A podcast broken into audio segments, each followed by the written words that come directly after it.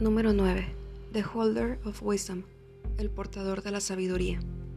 En cualquier ciudad, en cualquier pueblo, ve a cualquier institución mental o centro de rehabilitación al que tengas acceso. Cuando llegues a la recepción, pide visitar a aquel que se hace llamar The Holder of Wisdom. El empleado reirá por lo bajo y serás guiado hacia un cuarto vacío. El empleado te dará una llave y dirá que esperes un momento en el cuarto hasta que oigas el ruido de una campana. Entonces tendrás que asegurar la puerta. Espera hasta una segunda campanada y quita el seguro. La puerta se abrirá por sí misma y revelará un largo pasillo con todos los colores que quizá o quizá no conozcas, pintados en las paredes, techo y piso. Sigue el pasillo hasta que oigas a una pequeña niña cantando. Detente, cierra tus ojos y espera donde estás hasta que la niña acabe su canción, incluso si crees que te llevará a la locura.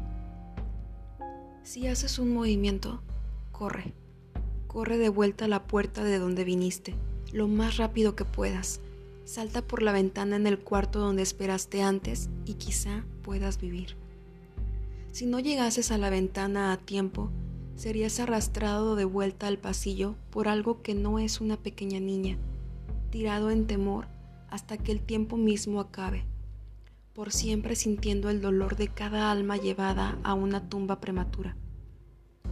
Si no te mueves y la canción cesa, eres libre de dar la vuelta e irte por siempre, o caminar más profundo en el pasillo hasta que llegues a una puerta con la figura de un humano. Ábrela con la misma llave que te fue dada antes. Camina dentro y ciérrala detrás de ti. En el centro del cuarto verás un escritorio con una brillante candela y tras el escritorio estará sentado un hombre, con su cara escondida por el resplandor de la vela. Camina más cerca, pero siempre mantén la flama entre ti y la cara del hombre. Si es que vieses cómo luce, tu mirada será atada a la suya hasta que tus manos hayan removido cada rastro de piel de tus huesos. Detente cuando estés a cinco pasos del escritorio. El hombre levantará su mano y te hará un gesto para que te acerques, pero no des ni un paso más allá. Cierra tus ojos y haz solo una pregunta, nada más. ¿Quién los pondrá juntos de nuevo? Oirás al hombre levantarse de la silla y comenzará a rezar.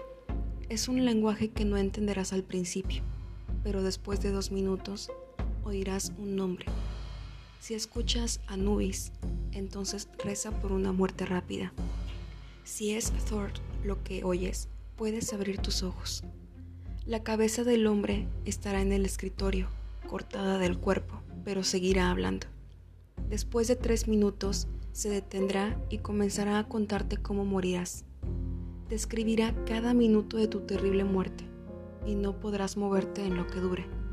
Al final, describirá al que te robará la vida e irá en gran detalle sobre por qué es necesario que te preguntes qué es peor, tú siendo asesinado o que te sea permitido seguir viviendo. Finalmente, la cabeza del hombre parará de hablar. Es el objeto 9 de 538. Está en ti qué hacer con el conocimiento de tu muerte. Por ahora es inevitable.